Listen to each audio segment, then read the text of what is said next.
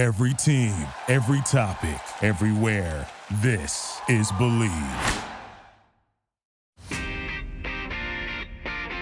Almost live from the trenches of New York City, here are your middle aged warriors, Chris Cimino and Rick Summers. Oh, car 54, where are you? Boy, we're really dating ourselves with that one. Oh my God. This is show 54. Where Here are we you? are. Well, welcome to Middle Age Warriors. This is show 54, if you haven't figured that out by now. We're, we're very clever that way, yeah. you can tell. Yeah, man, you're right on top of it. Yeah, and this is, uh, we talked about it last week, and this is my, my first show As an old timer. as an old timer.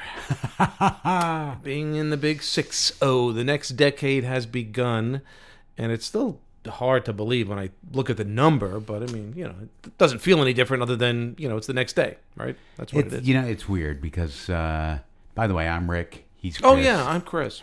We're middle aged warriors and uh, getting older by the moment Yeah, we all are, though. on you the. Believe Podcast Network. And um, yeah, and Chris just celebrated a big birthday. He put on his big boy pants. Well, I don't know about that. as long as I didn't put on a diaper, that comes. that's maybe down the road, perhaps. And hope, let's hope not. Yeah, that's coming well, sooner or later. Oh, don't. Mean, So uh, yeah, no, I turned sixty a year ago, and Right. uh, uh, you know, and the alternative's kind of bleak. this is true. But going through what we've gone through in the past year, there are times that it's looked like you know, Yeah, maybe multiple choice question all of a sudden really. doesn't seem yeah, so really. bad. It's not A or B. It's one from column Well, A, one yeah. from column B, and Yeah.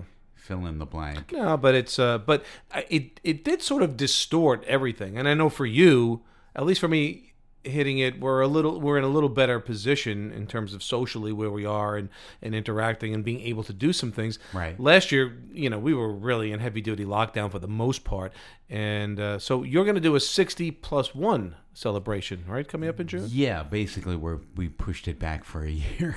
A lot of people are doing that though. I and, know, and, you but know, what else are you going to do? Right, really. right. If you want to celebrate, and um, and and it's not so much me. I'm at this point. I'm like, yeah, whatever. But Mm-hmm. but Valerie feels it's important, and I appreciate that yeah. because well, because I made big deals about her benchmark birthdays along the way. Yeah, she's all of 40 now. I mean, uh, Yeah. well, right, Valerie? That's what we're going to say. Okay. we're sold. You know, for when I threw a surprise 50th for her, Uh huh. and it was probably one of the best parties I have ever thrown. And she never, ever, you'll have to ask her about it, let me forget that I just let her show up like we were going out to dinner. And We walked into a restaurant that All we knew, Uh-huh. and downstairs there were 70 people or whatever. So she wasn't dressed up enough for it. And she, uh, but see, that's Ah. that's the, the surprise parties. People have to let that stuff go. I mean, that's that's the way it is. Surprise. Yeah, exactly.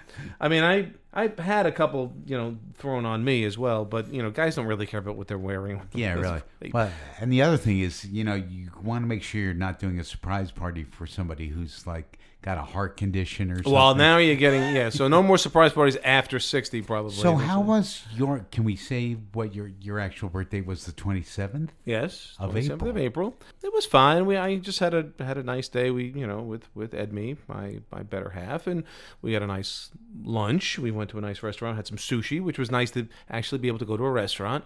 Uh, and just walked around town a bit. You know, I, I should say that it's interesting. You were talking about different, you know, milestone type parties, and probably my biggest bash that I ever had was was turning forty. Yeah, me too. And for me, it became a celebration of life because it's going to sound weird when I say it to other people. And I, you know, they would always make jokes about it. But I had this sort of pseudo premonition since I was in my teens that I was going to leave this earth at 39. I was going I would I could see my tombstone and you know it would have like the age that would have me dying at 39. So I said if I ever hit 40, I'm going to bring back everybody that got me here along the path. and I seriously, we, we had, it was a party in the house, but we must have had 50 people. And, you know, from first grade friends to little league friends to, you know, then friends from work and, and moving on to NBC and that kind of stuff. So it was really, that was a great celebration. Uh, this one, you know, I'll have some people, but uh, Hey, you want to take a minute uh, for one of our sponsors, Bet Online. It's the fastest and easiest way to bet on all your sports action. Bet Online has you covered for all the news, scores, and odds, and it's the best way to place your bets, and it's free to sign up. So head to the website betonline.ag or use your mobile device to sign up today and receive your 50% welcome bonus on your first deposit. BetOnline, your online sportsbook experts. You know, it's interesting. My 40th birthday, which was a, a big shindig that I didn't really want to throw, but uh, Valerie convinced me, yeah, it's a it's a big birthday. You should do it. So we did. We had uh, up in Cold Spring, up on the Hudson River here in mm-hmm. New York. Mm-hmm. We had a brunch, and it was really nice. And we had all kinds of people, and it was great. But I made a thank you announcement and kind of a toast that said 40. How about that? Life is short and getting shorter. And I thought that that was so insightful saying that. I caught such shit from people for saying because they thought that was so macabre. Life Well, is short and getting shorter. Yeah, I mean, you know, well, you're kind of you can sometimes be a, a glass half empty guy, but Me? we but we all are. I mean, you know, but the point and, and going to that, by the way, at 40, it wasn't necessarily getting shorter. If you live till 85, that means you still have more. You still had more up front. At 60, you ain't got more up front. You ain't going to be 120. Not gonna happen, right? So you know, and that's the point when people say, "Oh, you look great," and you know, and, and I I'm very happy with how I am holding up at 60 Yeah, holding up. knock on whatever I can knock on. But you know, it, again, if you told me at at 20 or even 30, I'd be at least in this shape at 60, I'd say, "Oh man, I'll take that absolutely." But you can't deny the fact it's not going to get. You know, you're not going to get better in terms of you know stronger and healthier and you know it's it's things are going to start to it's like a car you know things are going to start to go wrong What's different for you uh, going through middle age, turning 60? Uh, is anything different for you that you can talk about? That you want to talk about? or that you don't want to talk about that Um, No, I can I- pry out of you? Well, there's a lot of things. You know, the the positive side ultimately, and I don't, I'm not even sure. I mean, I guess it's it's driven by age because age means there's experience of different things in life. The longer you live, the variety of things you're going to experience. Right. And I think you know we talked about this before, and and, and having loss of of things that you think are perpetual, but they're not, and that really starts to change your approach philosophically as you for every day. And I'm I'm a lot different with that. Doesn't mean I still don't get pissed off I'm stuck in traffic on occasion, but. Uh, you know those types of little things really don't bother me anyway near as Yeah. as much as they used to, and I just I just don't want to sweat it anymore. You know, but I, I, you, I you watch and you've seen this. People, you know, here I am. I'm trying to redefine myself. By the way, I'll, I'll publicly say it. I've I got my real estate license here in New York. so- congratulations. thank you. That was uh, that was my 60th birthday present to myself. Good for you. But uh, you know, going to give that a try. It's a little bit of a career, ch- a little bit. It's a career change, obviously I've got a bridge I'd like to sell. sell you in Arizona. Uh huh. but you know, again, it doesn't have this. I, I watch people; they get so entrenched and so caught up, but they're miserable in their work sometimes because it consumes them. Yeah. And they're really missing out on the other parts of life. And there are other parts of life. And that's one thing I think by 60 that I've really discovered. You know, you, you learn about yourself, what really fulfills you. And lots of times it's not the things you thought they were going to be. No, it's true. And the, the thing you have to really retrain your brain for is does this really matter?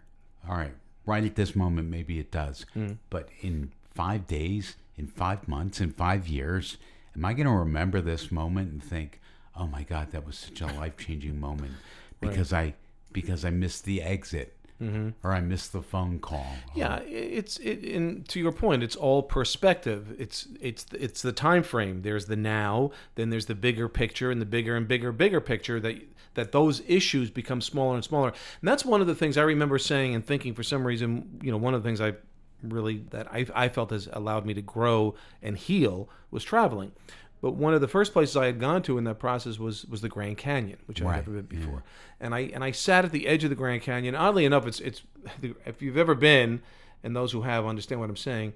Most of the Grand Canyon doesn't have a railing around it. Yeah. you know, um, and people do lose their lives there, and some people take their lives there. But the point is, you can kind of sit once you get to certain spots, you just sit over edges and dangle your feet and that type of thing. And there was this one moment; it was towards sunset, and I was sitting there, and and I felt so small, so infinitesimal. Yeah. But what that also made all of the stupid things I was worried about and that were bothering me, and I was they were small too. So it's perspective and size, and and I think people sometimes really have to stop and go, is this really that friggin' big a deal that that I'm making it into at this moment? Really? because then you miss you miss the light you know you miss you miss the moments of what's happening now because you're you're so worn down or so caught up in minutia that you'll reflect on later at 60 and go what the hell was i thinking man? I know, really. but i think for you and let me ask you this question i'm under the impression and i've always said this that i look at life so you know we're a tree and i'm hoping that the day they're shoving me into a coffin or into the ground or wherever well in my case maybe into ashes but that that next to last day i was still sprouting some new branch or a new leaf because we should still no matter how old the tree is we still should have that ability to, sprout, sprout. something new and, Yeah. and, and grow in some capacity Yeah. By the way, what is that growing out of you? That's, that's a that's a wart that, that happens also it's no it's I not gotta, yet I got to tell you, and you know, sitting here and because I'll be 61 uh, in June. I Right. can't believe it. My dad passed away two days before his 62nd birthday. wow And it's like, and that was in 1989. So it- I've had a long time to deal with that and think about, Mm-hmm. you know, these past uh, however many years. Please don't make me do the math. but the truth of the matter is, I look at him at our similar age, and he seemed a lot older than you and I both seem at 60 and 61. Um, and he seemed a lot more settled, but also he wasn't dealing with chronic illness and pandemics and never lived through 9 11. And, you know, he didn't deal with a lot of stuff that you and I have had to deal with. But I think about that. You know, it's kind of like eh, if 62 is the deadline, then life really is short. That is well, shorter. you know, now relatively speaking, obviously, you know, I, I would, to me, it sort of feels like anything short of eighty means yeah, you probably got gypped somewhere along the line a little bit. Gypped. Yeah, you know, that's That's a great word. I Well, love that. What a jip. Yeah. But um, no, and, and I. But again, it's perspective. Each generation, I think, when you know, people always go, you know, sixty is the new 50, 70 is the new six, you know, blah blah blah blah blah. But there is a degree of truth to that. In that, in particular, I think in our generation. We experience so much change in such a short period of time that the the looking at yourself as being old was was detrimental. Meaning, I think past generations w- would sort of go, well, you know, I'm 60 now. I'm retired, and I, I wear my trousers and my hat, and I just kind of, you know, and that's what I do. We're back to that. Yeah, but but it's sort of this this sense of, you know, it's over for me. But because we grew up in a in a in a in a generation that opportunity and then op- more opportunity, more opportunity, and things were constantly changing, the thought of you know closing up shop at sixty seems like well that's a little premature. There's still plenty of stuff we could be doing, and and that's what's happening. But therefore, I think we carry ourselves a little younger, if you will, for lack of a better description. Now we were talking about uh, this, you know, spring before, and some some people do spring cleaning. Oh, yeah. Um, and you and I have had scenarios not too far apart. I'm dealing with selling a home. That was my home for almost 25 years. And it was where my family, you know, so I had two kids, my wife and myself. And man, you really ac- accumulate a hell of a lot of crap. Yeah. There's good stuff, but there's a lot of crap in there too. You have to sift through. And so this has sort of been my spring cleaning process, but I know you've done that in the past. And we've talked about what is it about certain items? Why can't we let go of them? Yeah, and I and I've done this very recently, um, and I'll talk to you about uh, books that I was going through Hmm. that I no longer read. And it's funny. I think Seinfeld did a bit about this. About why do you keep a book that you've already read? it's like so you can show it to people. Yeah. Well, nobody's coming over and looking at my books. I mean, but the truth of the matter, I mean, I remember in the 80s, I got a copy I was going through some hard times by Scott Peck of The Road Less Traveled, which was a huge bestseller, psychology and, and stuff like that back in the 80s. And I have saved that for all these years. Uh, but I found a book recently that I thought was really interesting, and I wanted to bring it up to you. It's called Becoming Myself and it was written by a PhD psychologist um, Dr. Sherry Butler, who oddly enough I saw interviewed about her book back in 2004 on the Today Show. okay. And she talks about you don't really become the adult, the person that you are meant to become hmm. until your parents have passed. Hmm. And I thought, you know what? That's really kind of profound when you think about it. And, and when you think about it, you don't hear some of those voices in the back of your head like, Chris, do you really want to do that? yeah, well, it's a, no, but it, it it's an interesting. I would bet at first some people would would recoil against. It. They go, no, that's not true. I'm not. But when you start to really think about it, you're absolutely right. The presence of a parent still is this degree of judgmentality that's always, and you know, and some parents are heavier handed than others. You've lost both of your parents. Right. My mom is still here. There was degrees of judgmentality with my dad. Uh, but but I, I think there are levels of it also. It's not just uh, your accomplishments or what you're doing, particularly with your life. It's sort of every little thing that you do that could start that somehow in, impacts them because now you're an adult and you go, yeah, I could think for myself. Yeah. And I'm no, I'm not going to that party, mom. I'm not going to Aunt Betsy's party because Uncle so and so doesn't like me, and I'm not, you know, like, Yeah. uh, you can do that as an adult, but how are you really feeling when you're doing it? You're still probably have that that, That angst. sense of guilt. Yeah. Whereas when they're gone, and if you ignore them, then you're sort of like, hey, that's my Whatever. choice, and I'm free. Yeah, Sorry. exactly. Tough shit. Yeah, you know, but so it could be the range of, of, of things. Now, for you, are you were you consciously aware of it, or now only in reflecting after reading that book, you started to think about it? Well, no, I mean, back in 2004, mind you, I was in grad school, and uh, I honestly didn't make a move to go to grad school to get a degree in social work until, I mean, my father was long gone. My mom had died a couple of years before. And I think it was a, a combination of elements. It was 9 11 that we lived through that made you, you know, ask about everything you did. Um, it was going through a really wicked and vicious divorce with my ex back in 2000. That was tough, and it was dealing with uh, the real, the reality that I'm going to have MS a lot longer than I was hoping I w- would have it when I was diagnosed because it doesn't go away. Right, right. Um, so I didn't make a move to go and get a graduate degree until after everybody was gone. And I thought about that hmm. as I went through the process. I think it was probably part of my application process. You know, you write about that stuff. Mm-hmm. And I honestly think that I could hear my parents' voices and think that I was making them proud or hope that I was making them mm-hmm. proud by getting this degree. So even then, that you know, in that sense, it was a sort of a post reaction. You you were living to still, in a certain way, maybe make them proud of you. You know. Yeah, in- I mean, in I think we're always looking for yeah that approval. It's approval. It's Yeah, it's it's yeah, it approval. really I mean, that really is the bottom line. And and it was funny because I grew up in an environment. I realized, you know, and I love my dad. Probably one of the most honest men I, I had ever met, um, and hardest working, and really took pride in everything he did. At one point, he was working three jobs just to support the three kids. But with that, I also didn't see him very often. But he had this philosophy, and I don't know who planted it in him, but it was always the if I said, "Hey, I got a 95 on my math test," he'd say, "Well, how come you didn't get a 96?" uh, in a little league game, I went three for four, and he'd say, "Well, how come you didn't go four for four? What happened in the time you made out?" So, Did, it- did, that knock you down a peg? well, I happen to be an attaboy uh, person, meaning you want to you want to get more out of me, give me attaboys. Attaboy.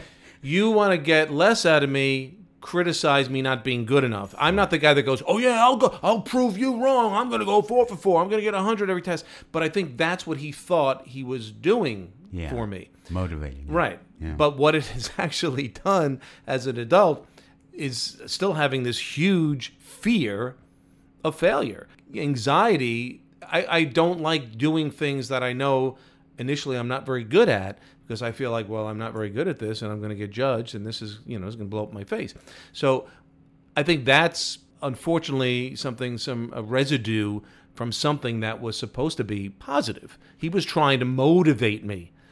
But we all have to read each other and understand and that's one of the difficult things. I mean you know you didn't have kids, but let me tell you, you've probably been in a position where you had to do that to pe- for people. Well, it's interesting because that was that was leading to my million dollar question, which is as a parent, and you're right, I don't have kids that I know of anyway. uh oh, As we got a phone call after this. No, no, trust me. Um, as a parent, were you aware of that in parenting your two kids? Yeah, that was something that, that would go through my head. Um, although, probably, well, I mean, with my son, I was pretty positive, and, and my daughter certainly. But he said something I remember one time in the beginning when he was very young and he was in a band and he was actually this singing in the band and he felt that we didn't give him enough positive feedback to encourage him to continue to sing. However, we paid for an entire recording studio in the basement. Yeah. Bought wonderful equipment for him. The good news is he became, you know, he's an audio and he's a sound and a music engineer and producer for Apple Music. But he did even feel like, for some reason, like "Eh, I wasn't quite getting enough. And I tried to always be a supportive. I thought, but there you go. I mean, it's that thing. Maybe it's just nature that you always feel like you're not quite getting enough approval from a parent. You know, I'll tell you a funny story, and I may have told you this before. I don't know that I've ever showed shared it here on uh, Middle Age Warriors, but it's classic. It's probably 1999, and I was starting to do stand up comedy here in New York. And I remember going out to lunch with my mom one day and saying to her, and tell me if I've told you this, but it's worth hearing again because it's that funny. I said to my mom, "Hey, mom, by the way, I'm gonna be uh, doing stand-up comedy," and she was always very supportive of whatever I wanted to do. And she said, with a kind of roll of her eyes, "Oh, that's great, Rick, but dot dot dot dot. Those are long dots." She just left it as, but she said, "But you're not funny." okay. I said, "Thanks, mom. That's Wow. good. That's good for another twelve years in therapy, I think." That's Oh, my gonna wow. But you know what? Ultimately, she did come to see me at Caroline's. Uh-huh. She sat up front and laughed. Right. Uh, but that's funny. Well, but let's be honest, and you know, it's funny because I was on the other end of that, where my daughter uh, did stand-up comedy for a while, and she still plays around with it a little bit. And I remember thinking, "Hey, look, if that's her dream, you know, I got to fulfill pretty much my dream. And if somebody would have said, Chris, you're not ever going to be on television and forget being on TV in New York or on the network, that, that that happens to other people. Because that was kind of the mentality where I grew up. It was a lower middle class Archie Bunker type neighborhood in Queens, where those things didn't happen to people like us. You did nobody went onto television or into movies or anything. So I was a little more aware of that. So when my daughter Carly was like, "I'm doing stand up," I was, "Oh, okay." And I really tried to find the silver lining and said, "Hey, if it even doesn't work, you're going to learn so much from this experience. you do. That, that you can utilize this in so many other capacities in life later, and situations in life later." But I have to tell you. You know, I saw my son perform musically and different athletics and sports and baseball and hockey, whatever. Uh, I saw Carly in dance, singing. She was a lead in a play, in a school play, at Bell. That was a little nerve wracking. But when I went to see her do stand up, I you were I was, nervous? Oh my god, I was pooping Oh, in my yeah. pants. I, I was so so so nervous for her. Really, it was. I almost couldn't do it. It was it was it's because you so much want them to succeed. Oh, yeah. And stand up comedy, as you well know, I've always said I think that is the hardest form of, of performing. I It's said it's like being circumcised when you're 25. yeah, and with no anesthesia. Yeah, really. Yeah, it, it really. I just I don't know why people want to do it. I just don't. You know, I think a part of it is because it's it's proving that you can. True. Now, I did it kind of on a dare back in the late '90s because I remember Valerie said to me, "Oh, you, we were working together at the radio station in New York," and I remember going down with her for coffee one day, and she goes, "You know, you're very funny. You should do stand-up comedy." And she knew from stand-up comedy because her high school boyfriend was a very successful stand-up comic who uh, went on to Hollywood and did movies and TV shows and stuff. And um, So she thought, hey, maybe there's another one here. yeah, maybe there's another one here. So, and you were talking about a dream before, and it reminded me of one of my comedy bits, which was I used to do this thing about advertising slogans. You know what wet naps are? You know sure. the little things when you go out for food and you Right. wipe your hands with them. And I always thought of a great advertising slogan for them: "Wet Okay. nap when you don't have time for the full dream." Oh God. I like that. I thought you would. Ah, wow. Thank you, working, thank you. You've been a working a, wonderful- little blue. Don't Great. forget your waiters and waitresses. On the way out, everybody. You guys have been a wonderful audience. But um, Thank you. boom. But you know, but that is that is truly a you know the toughest form I think of, of performing. But yeah, sometimes let's be honest, as parents, people have told their kids, "You don't want to do that. No, you don't. No, you don't." Or even have completely disowned them, you know, because For of the choices, path. yeah. Mm-hmm. And I that to me I cannot understand. You may want to ride it out a little bit with them, or say, "Okay, let's see what you got. Let's see what happens." But then after a certain point, say, you know, you may want to reevaluate this at this point because you're getting a little bit deeper into your life, and you know, the problem then becomes, you know, are they still on your nipple, so to speak, Yeah. financially and, and supporting. Uh, emotional support, as far as I'm concerned, lasts forever. You know, that's that unconditional love of the child lasts forever. But um, sometimes, yeah, I guess it, it has to be a little harsh. And going back to what you were saying, you know, when a parent, when the when both parents are gone, is it freeing? Is is it freeing to some people? I don't know. I mean, that's that's a tough question. I'm sure for some people it's very obvious it's freeing Yeah. because the judgmentality's gone. Uh, the quest for approval is finally over. Yeah, but it's always lingering. Well, and not only that, I think personally that then other people start to take the place of that, whether it's a boss, whether it's your partner. Right. It could, you know, it, it, I, I don't know. I think as human beings, a lot of us are always just seeking that approval, from no matter who it is. By the way, we're going to talk about barnacles Ah, someday. the not barnacle now, story. Okay. But I want you to make a mental note about Rick, Chris, and barnacles. Barnacles. Because we're going to, and barnacles, as you know, are the, the, I don't even know what they are, that grow on the side of a boat. Yeah, I'm not sure molecularly how they're. Yeah. I mean, they're they're they're. I believe deposits of something that, going to that have to ask. Will Heiniger. Yes, he knows all about his about barnacles. Every time you say barnacles, I know you're not a big Odd Couple fan. Some, I'm sure some people out there might be listening are big Odd Couple fans. And uh, Felix and Oscar gets convinced to invest into this uh, this glue. It's a super glue, but it's made from barnacles. so somehow Oscar convinces Felix, like, yeah, because he shows him how this thing really worked, and he put. I think the guy was a dentist, and he was using it to keep fillings in, and then he realized it works for everything. And uh, the problem is, so then they do this whole demonstration, and Felix saws off the legs of a chair, and then reglues them with this special barnacle glue. Barnacle he, glue. he shows how he could pick up a bowling ball with a pencil because it's attached by the barnacle glue. Well, the whole presentation falls apart. The pencil comes right off the bowling ball. Nothing happens. The chairs collapse because the barnacles and the, the glue needed moisture. Oh. It worked in the mouth because there was always, moisture. moisture, yeah. So, uh, and, and then in the meeting, you know, Oscar gets nervous, so he gets dry mouth. His filling falls out. It was just, Oh my God. but every that's why every time you say barnacles, that's what I think of. Yeah. But but uh, now I think of something else because of what you talked about. And real quickly, there these things that obviously collect on the bottom of a boat that you may not see or you dismiss that it could eventually sink a boat. Right. And you've it, you've kind of put that comparatively to relationships and those little things that happen that, that we you do not see, that you do not acknowledge. Yeah. Right. So we'll talk about that down the road because that's going to be my PhD on, on barnacles. Yeah.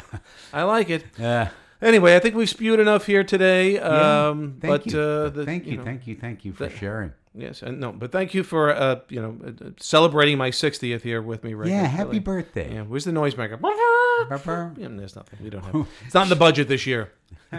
Maybe next year. But with that, uh, again, thanks for listening. Thanks for tuning in. Go back, look at some of our, or listen, I should say, to some of our other shows. We've got some guests lined up.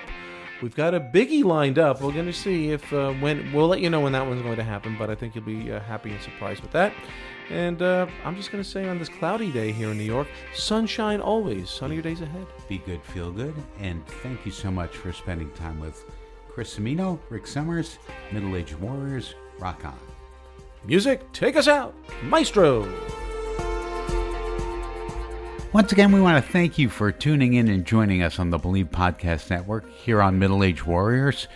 Please subscribe and rate the show on iTunes. It would be a big help. Five stars would be great. Thanks.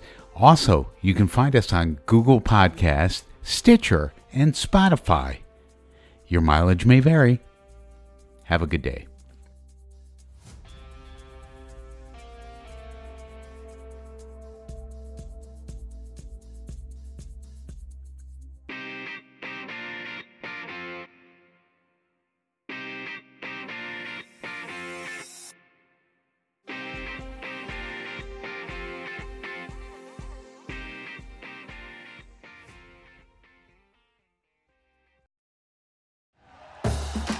For listening to Bleav. You can show support to your host by subscribing to the show and giving us a five star rating on your preferred platform.